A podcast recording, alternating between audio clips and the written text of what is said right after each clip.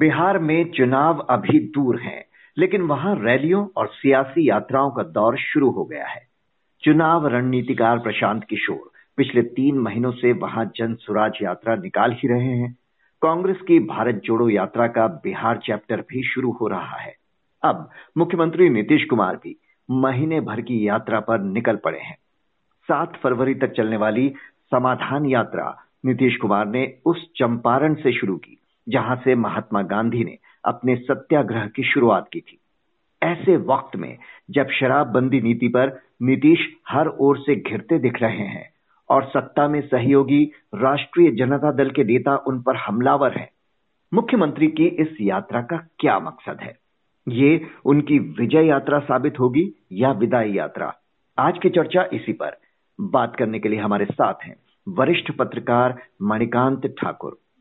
मणिकांत जी, पदयात्राओं के इस दौर में मुख्यमंत्री नीतीश कुमार भी शामिल हो गए हैं और समाधान यात्रा पर निकल पड़े हैं। आखिर किस समाधान की तलाश में है नीतीश कुमार? देखिए नीतीश कुमार किस समाधान की तलाश में है, ये तो अभी बहुत लोगों को पता नहीं चल रहा है। और समाधान लोगों की समस्याओं का या उनके महागठबंधन के भीतर जो खींचतान चल रही है आ, समाधान उसका। या जैसा आपने ठीक ही कहा कि आ, अभी जो नीतीश कुमार के लिए बहुत सहज स्थिति नहीं है इसलिए कि उनके महागठबंधन में जो सरकार में शामिल दल हैं दो बड़े दल राष्ट्रीय जनता दल और जनता दल यूनाइटेड इन दोनों के बीच तनातनी सी स्थिति सामने आ रही है। कई ऐसे बयान आ रहे हैं जो लगता है कि ये महागठबंधन बहुत सहज स्थिति में नहीं है। तो ये समय है कि जब वो निकल रहे हैं यात्रा पर, बल्कि यात्रा के सिलसिले में वो वाल्मीकि नगर चंपारण, पश्चिम चंपारण पहुँच गए हैं। तो उनकी शुरुआत हो रही है बघास ज़िले में। तो ये माना जा रहा है कि जो यात्राएँ चल रही हैं पहले से प्रशांत किशोर की, वो उन उन यात्राओं के ज़रिए प्रशांत किशोर तीखे हमले कर रहे हैं नीतीश कुमार पर। और हाल में चड्ढा साहब आए थे भारतीय जनता पार्टी के अध्यक्ष, और उन्होंने जो भाषण किया है उनके हालिया हालिया बयान ऐसे हैं कि वो सीधे सीधे हमलावर हैं नीतीश जी पर ही। तो एक तरह से घिरे हुए तो वो हैं ही।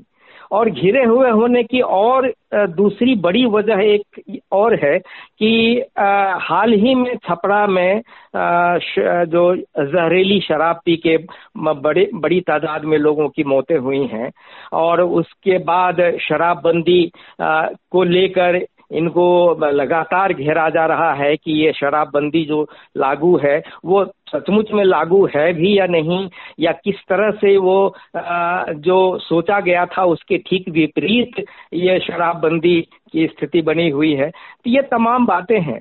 वैसे अगर ये आप कहें कि समाधान, यात्रा निकालने का इनका मकसद क्या है तो वो ज़ाहिर है कि वो चाहते हैं कि जो संपर्क थोड़ा इधर टूटा है लोग जो ये कहने लगे हैं और खुले तौर पर कहने लगे हैं कि नीतीश कुमार बिहार की राजनीति से उनके पाँव उखड़ रहे हैं मतलब वो कमज़ोर हुए हैं या पिछले चुनाव में विधानसभा चुनाव में जो उनके दल को कम सीटें मिली उसके बाद से और अब जो महागठबंधन के साथ आए तो अभी तक यही माना जा रहा है कि हम्म। नीतीश कुमार मज़बूत नहीं हुए हैं बल्कि कुछ आ, कमज़ोरी ही आई है जी, चाहे वो अलायंस पार्टनर बदलने की बात हो या फिर उनकी नीतियों की, जैसे कि शराबबंदी की नीति को लेकर बहुत आलोचनाएँ हुई, समीक्षा का दबाव भी उन पर है।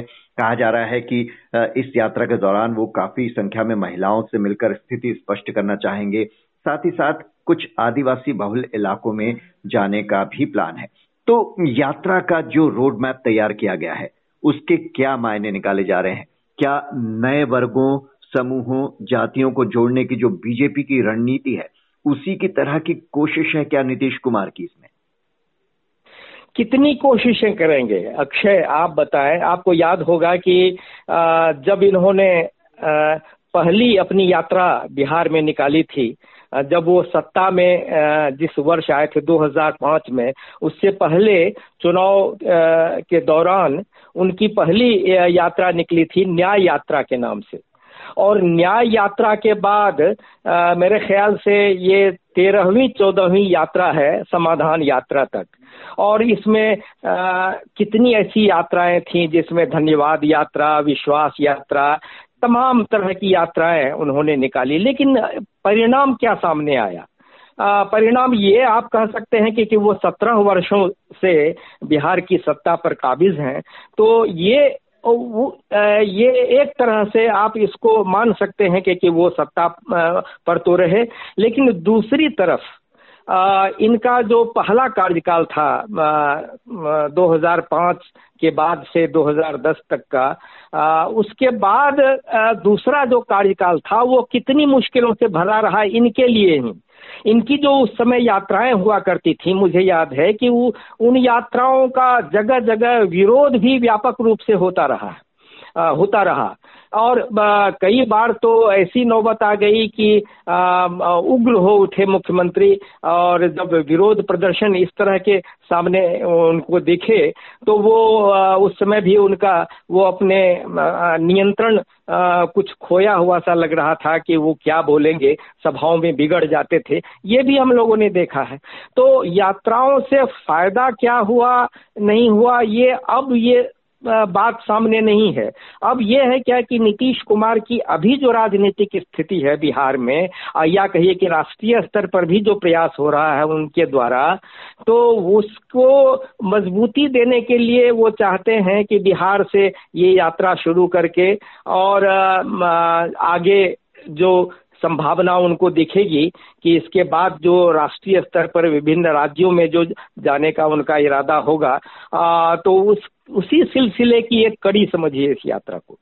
और ये जो जेडीयू और आरजेडी में लगातार तनातनी देखने को मिल रही है ये इसके बारे में कुछ समझना चाहेंगे? उन्होंने तेजस्वी को अपना उत्तराधिकारी तक घोषित कर दिया। उसके बाद भी हम देख रहे हैं कि गठबंधन की सहयोगी राष्ट्रीय जनता दल के नेता लगातार नीतीश कुमार के खिलाफ बयानबाजी कर रहे हैं। आरजेडी विधायक सुधाकर सिंह ने तो काफ़ी अपशब्दों का इस्तेमाल भी किया।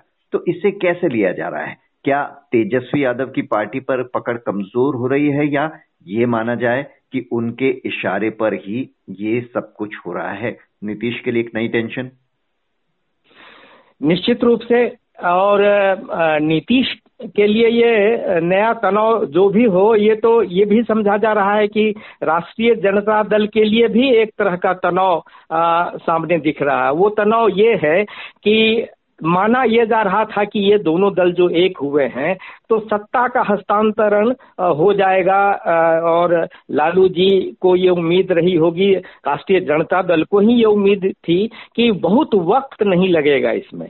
और ये जल्दी ही ऐसा कुछ होगा कि तेजस्वी बिहार के मुख्यमंत्री पद पे होंगे, और नीतीश कुमार राष्ट्रीय स्तर की राजनीति में उतर जाएँगे, और प्रधानमंत्री पद के लिए जो आगे लड़ाई होने वाली है जो चौबीस का जो मामला है उसमें वो खुले तौर पर विपक्षी दलों को एक करने, जोड़ने और उन उनके बीच अपनी स्थिति को या संभावनाओं को आगे मज़बूत करने के लिए उतरेंगे।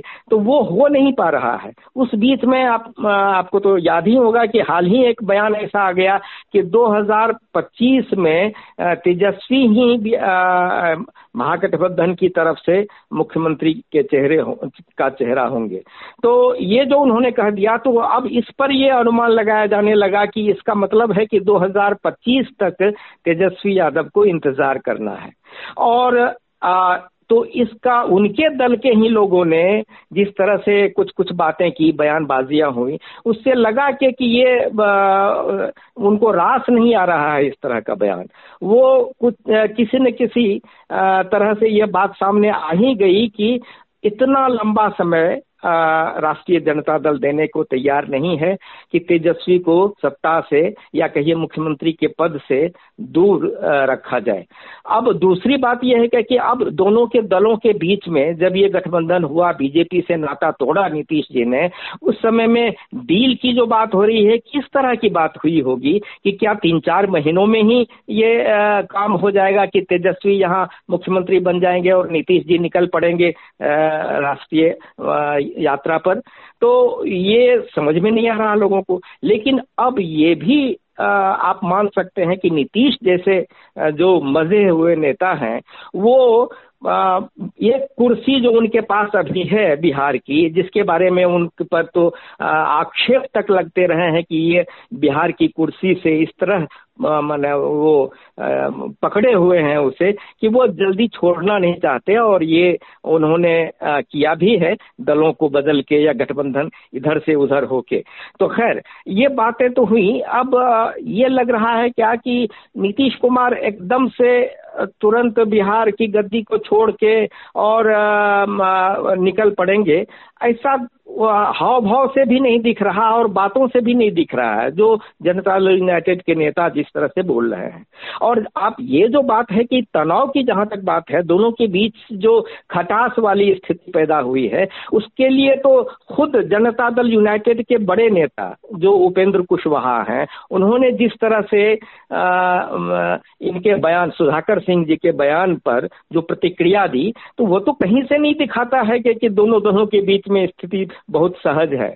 और इसी बीच में एक बयान और आ गया था, जो सुधाकर सिंह जी के पिता हैं, जो बिहार प्रदेश राष्ट्रीय जनता दल के अध्यक्ष हैं, उन्होंने इस यात्रा को लेके ही उन्होंने एक ऐसी बात कह दी कि वो नागवार गुजरी। वो ये थी कि अगर ये पहले की जो यात्राएँ नीतीश जी ने की, वो अगर सफल हुई होती, उनका कुछ अच्छे, उनके कुछ अच्छे परिणाम निकले होते तो आज ये समाधान यात्रा निकालने की ज़रूरत नहीं होती।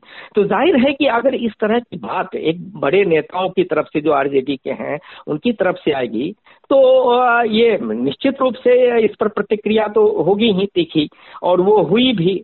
और इसमें माना जा रहा है कि उपेंद्र कुशवाहा ने जो कहा, नीतीश कुमार की उसमें सहमति निश्चित रूप से होगी।